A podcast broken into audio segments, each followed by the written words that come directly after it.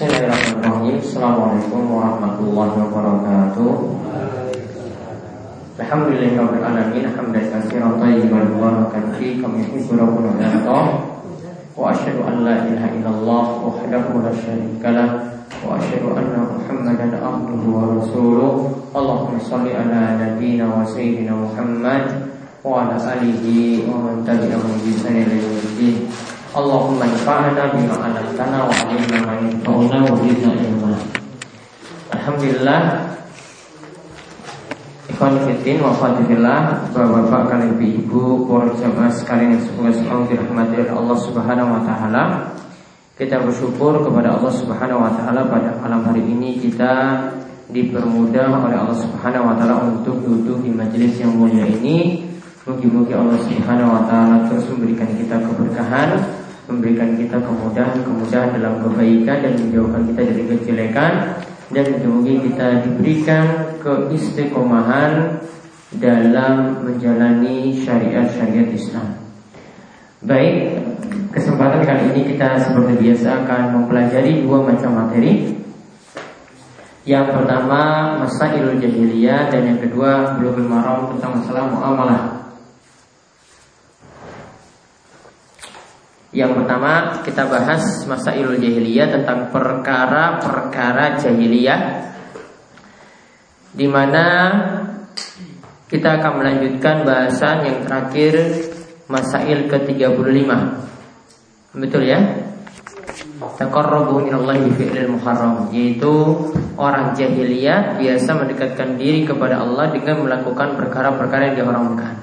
Sekarang ke-36 Ya, betul? Ya.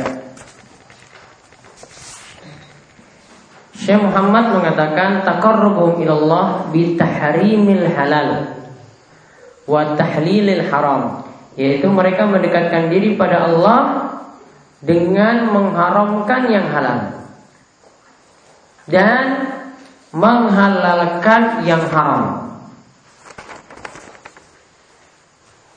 Yaitu kata Syekh di sini ta'abbud bitahrimil halal kama ta'abbadu bisyirki. Yaitu orang-orang jahiliyah itu beribadah dengan mengharamkan yang halal. Sebagaimana mereka beribadah dengan melakukan kesyirikan.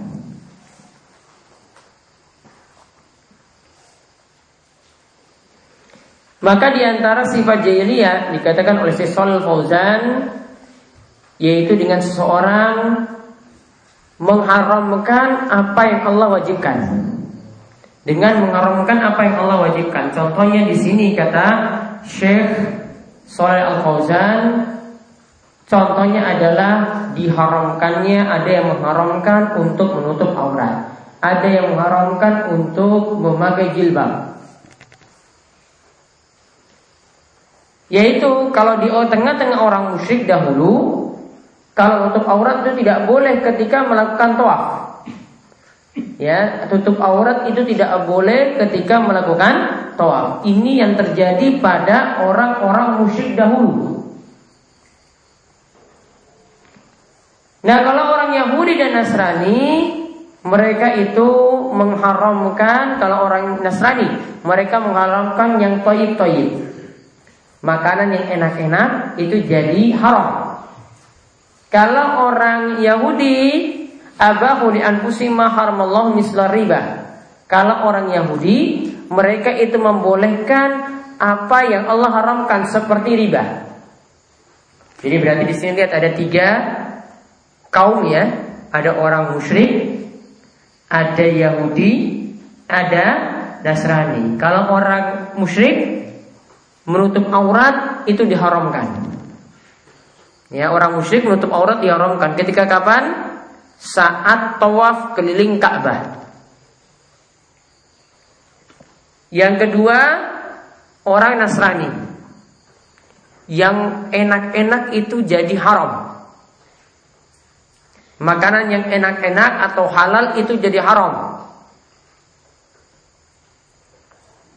Di sini bukan e, makanan saja, namun pokoknya segala sesuatu yang halal mereka haramkan seperti nikah. Ya kan para pendeta mereka kan tidak boleh menikah. Ya kan? Jadi pingin hidup membujang ya demi mengabdi pada Tuhan mereka katakan seperti itu. Nah kalau orang Yahudi yang ketiga di sini kalau Yahudi dia menghalalkan yang haram. Riba sudah jelas-jelas haram. Orang Yahudi menghalalkan riba.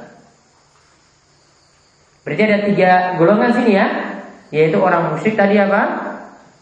Menghalalkan, uh, mengharamkan menutup aurat ketika toh tawaf. Orang Nasrani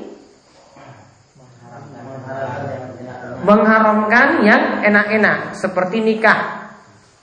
Kemudian orang Yahudi menghalalkan yang sudah haram seperti riba. Ini sifatnya orang jahiliyah. Jadi mereka seperti kata Syekh tadi mendekatkan diri pada Allah dengan mengharamkan yang halal atau sebaliknya menghalalkan yang haram. Kita lihat pada tiga golongan tadi. Maka sikap seorang muslim itu seperti apa? Lihat kita lihat terlebih dahulu Allah itu melarang orang-orang beriman ya seperti disebutkan di sini dalam surat Al-Maidah ayat ke-87. Ya ayyuhalladzina amanu la tuharrimu thayyibati ma ahallallahu lakum. Wa la ta'tadu innallaha la yuhibbul mu'tadin. Wahai orang-orang yang beriman, janganlah kalian mengharamkan yang halal yang telah Allah halalkan bagi kalian Wala ta'tadu, janganlah kalian melampaui batas. Sesungguhnya Allah tidaklah suka pada orang yang melampaui batas. Di sini diperintahkan Allah perintahkan pada orang yang beriman jangan haramkan yang sudah halal. Jangan haramkan ya yang sudah halal seperti nikah. Yang sudah halal, yang sudah dikatakan enak, boleh kita itu mengkonsumsinya, boleh kita itu melakukannya, jangan diharamkan. Maka kata Syekh Al-Fauzan fal mu'min la yatashaddadu fit tahrim ma ahlallah wa la yatasahal wa yastabi al muharramat. Sifat seorang mukmin. Kalau tadi kan kita lihat tiga golongan, gitu. Kita lihat tiga golongan tadi orang musyrik, terus Yahudi, terus Nasrani. Sekarang orang mukmin kata Syekh Fauzan punya sikap yang pertengahan, pertengahan. Yaitu apa? tidak bersikap keras atau berlebih-lebihan dalam mengharamkan apa yang sudah halal.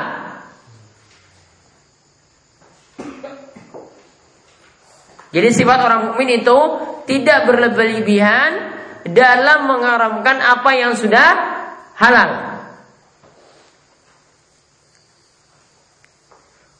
Kemudian jangan bermudah-mudahan juga dalam mengharamkan. Oh maaf, jangan bermudah-mudahan ya ya dalam membolehkan sesuatu yang haram. Jangan bermudah-mudahan dalam membolehkan sesuatu yang haram.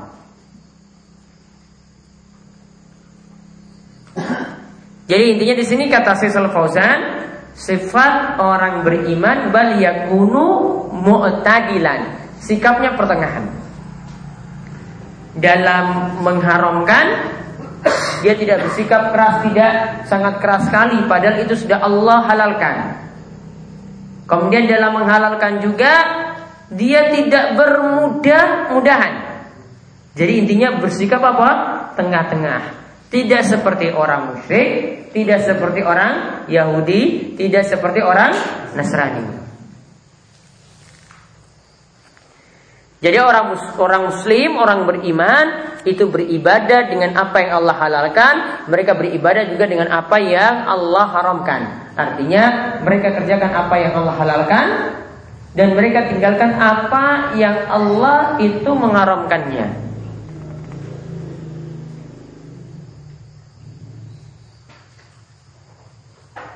Jadi intinya apa yang dilakukan oleh orang musyrik, oleh orang Nasrani dengan mereka itu menghalalkan rohbaniyah. Rohbaniyah itu maksudnya hidup membujang, tidak mau menikah. Yaitu juga kepada orang musyrik dengan telanjang saat melakukan tawaf. Intinya semuanya itu tidak ada dasarnya bukan yang Allah Subhanahu wa taala tuntunkan.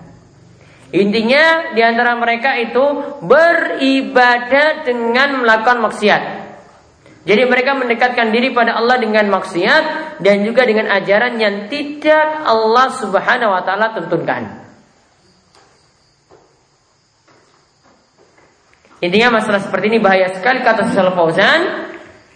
Sebagaimana orang-orang jahiliyah itu beribadah dengan berbuat syirik dan inilah yang sangat-sangat parah dan ini masih muncul dari sejak dulu sampai saat ini. Ada yang yatufuna bil kubur melakukan tawaf keliling kubur.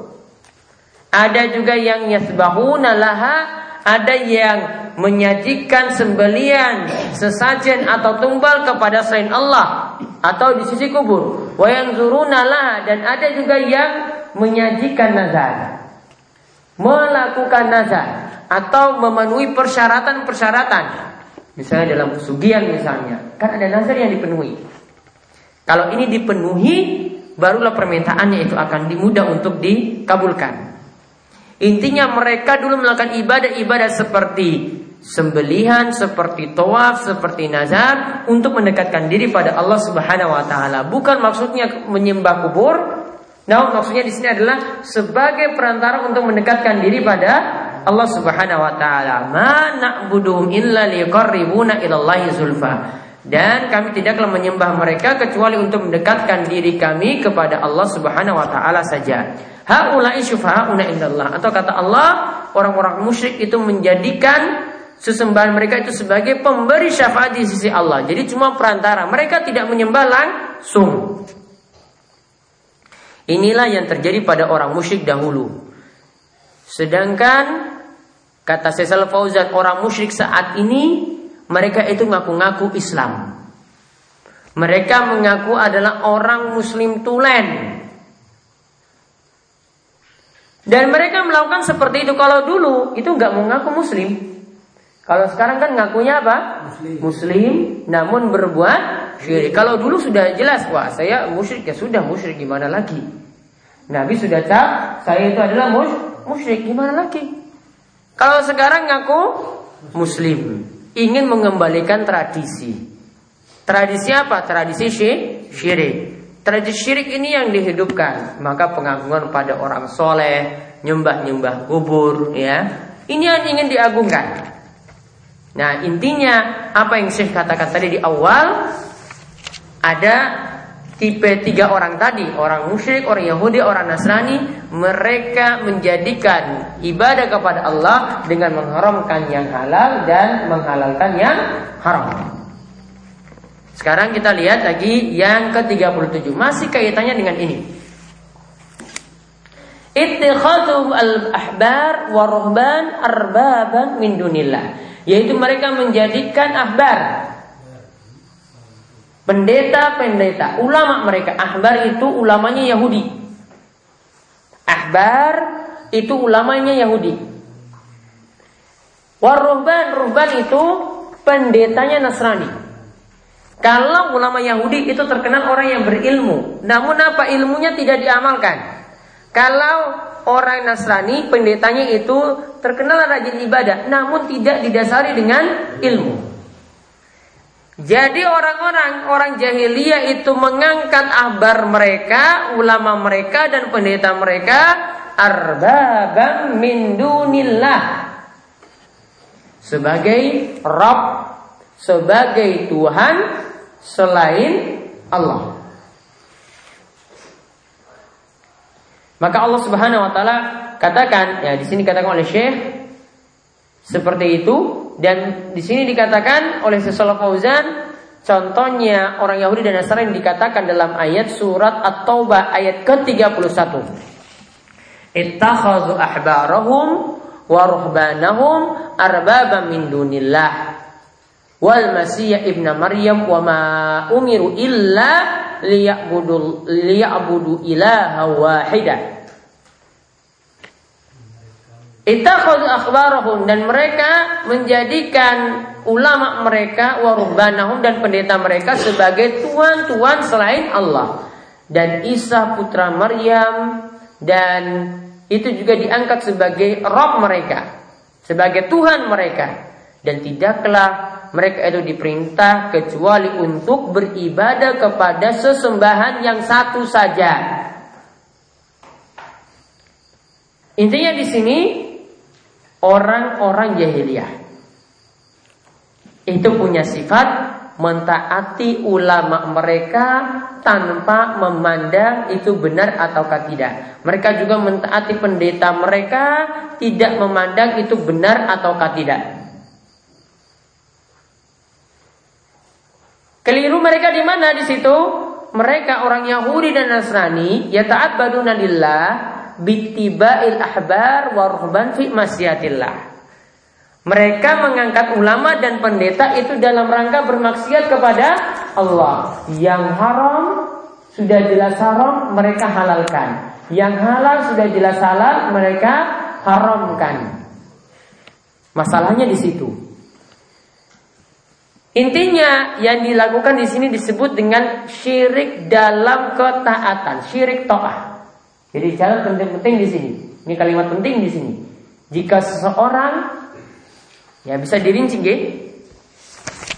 Seseorang mentaati ulama.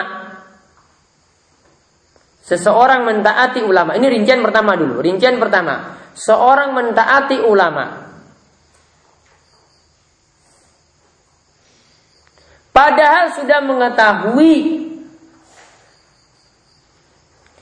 yang halal yang disebut ulama itu jelas haram.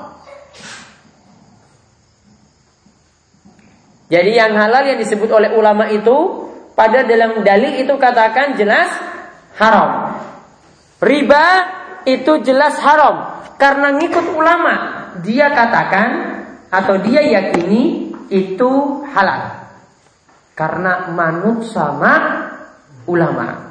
Mau pakai dalil seribu dari Al-Quran Mau pakai dalil yo saking hadis Pokoknya kalau manut Kali Pak Kiai Seandainya Pak Kiai yo sholat Arab juga aku manut Ya, pokoknya ibaratnya seperti itu.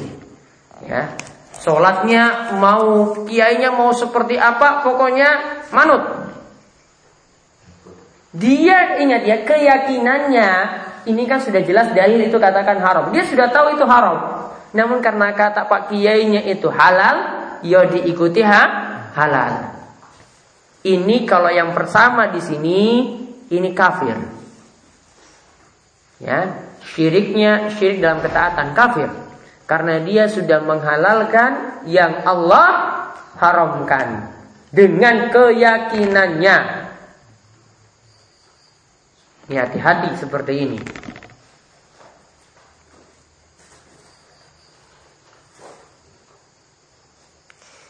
Sedangkan yang kedua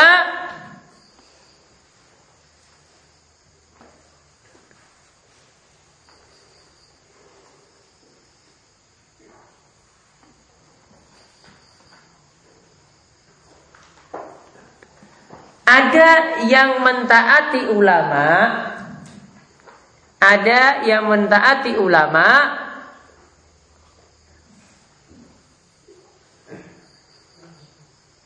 tanpa meyakini ya yang jelas haram itu halal. Dia tidak punya keyakinan. Ya yang haram ya tetap dia yakini haram. Yang halal ya tetap diyakini halal. Namun ketika itu terpaksa ngikuti. Ya, ketika itu dia keadaannya terpaksa ngikuti karena nggak enak. Namun ingat ya, keyakinannya, iktikotnya tetap dia yakini itu halal. Sebagaimana yang Allah tetapkan. Yang haram itu dia tetap yakini itu haram. Maka ketika dia seperti itu, ya tidak sampai kafir. Dia tidak sampai kafir. Atau kita katakan dia melakukan kufur asgar. Kufur kecil.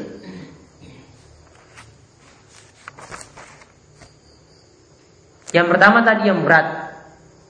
Wes sudah dipahami itu haram.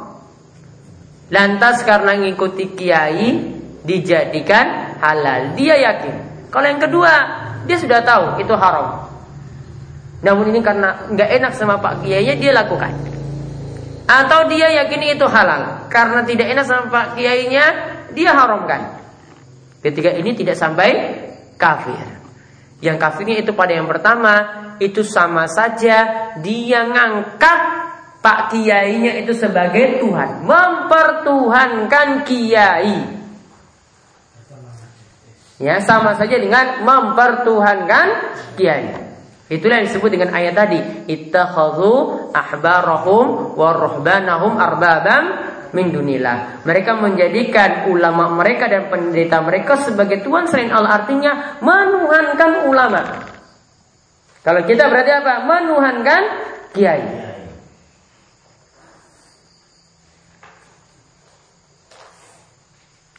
Nah sekarang ini ada penjelasan yang bagus dari Syekh Salih Fauzan. Intinya di sini janganlah menaati ulama secara mutlak. Kalau ulama itu benar baru ditaati, kalau keliru tidak boleh ditaati. Kalau dia keliru maka jauhi kesalahan dia, jangan diikuti. Pak kiainya itu keliru bertahun-tahun dia berfatwa seperti itu, maka jangan diikuti. Ikuti dalil, ikuti apa kata Allah, ikuti apa kata Rasul Shallallahu Alaihi Wasallam. Nah kemudian seandainya engkau itu tidak tahu kalau ulama itu salah gimana? Kita kan kadang ya cuma ngasal ikut saja. Sekarang keadaan ulamanya kita itu tidak tahu. Dia itu benar apa enggak ya? Pokoknya asal ikuti. Maka kata si Salaf Fauzan fa anta ma'zur. Engkau ketika itu punya uzur. Karena ulama itu kamu ikuti, kamu tidak tahu itu benar atau salah, cuma ngasal ini ngikut. Mau ngikut siapa lagi? Wong dia tidak kuasai dalil, cumanya bisa taklid buta, cumanya bisa fanatik dengan ulama. Tidak mungkin lagi dia itu belajar, pokoknya oh cara sholatnya seperti itu, oh cara zikirnya seperti itu, dan dia tidak tahu kalau ulamanya itu salah. Maka itu dianggap sebagai uzur. Fa'anta ma'zur. Namun tidak boleh katakan seperti ini kata Syaikhul tidak boleh mengatakan biar saja kita ikuti ulama saja nanti kalau salah dia yang nanggung. Nggak boleh. Ya, kan tadi kita sudah bilang kan engkau ada uzur ketika itu. Namun kata saya tidak boleh katakan pokoknya saya manut saja sama ulama mau dia itu salah terserah nanti dia yang tanggung dosanya juga. Kata saya tidak boleh mengatakan seperti itu. Ya, fahadalah yajus. Saya katakan Syekh Fauzan mengatakan ini tidak boleh. Karena kata Syekh Fauzan, masing-masing orang itu punya tanggung jawab sendiri-sendiri. Kamu salah ya tanggung sendiri, nanti ulamamu itu salah ya tanggung juga sendiri. Jadi tidak boleh lampiaskan semuanya kepada ulama. Oh biar saja kita kan manut saya sama Pak Kiai. Mau salah yo men, Nanti dia yang tanggung semuanya. Ya, saya katakan tidak tepat seperti itu. Nanti di hari kiamat setiap orang itu punya tanggung jawab masing-masing. Kamu ya ulama keliru dia tanggung sendiri. Kalau yang ini pengikutnya di sini keliru dia tanggung sendiri. Punya tanggung jawab masing-masing. Jadi tidak boleh pada ulama semuanya seperti itu. Apalagi orang yang tadi itu bisa untuk belajar. Ya, apalagi orang yang tadi yang mengikuti ulama tadi bisa untuk belajar, cari tahu dalil, bisa memahami Al-Qur'an, bisa memahami hadis.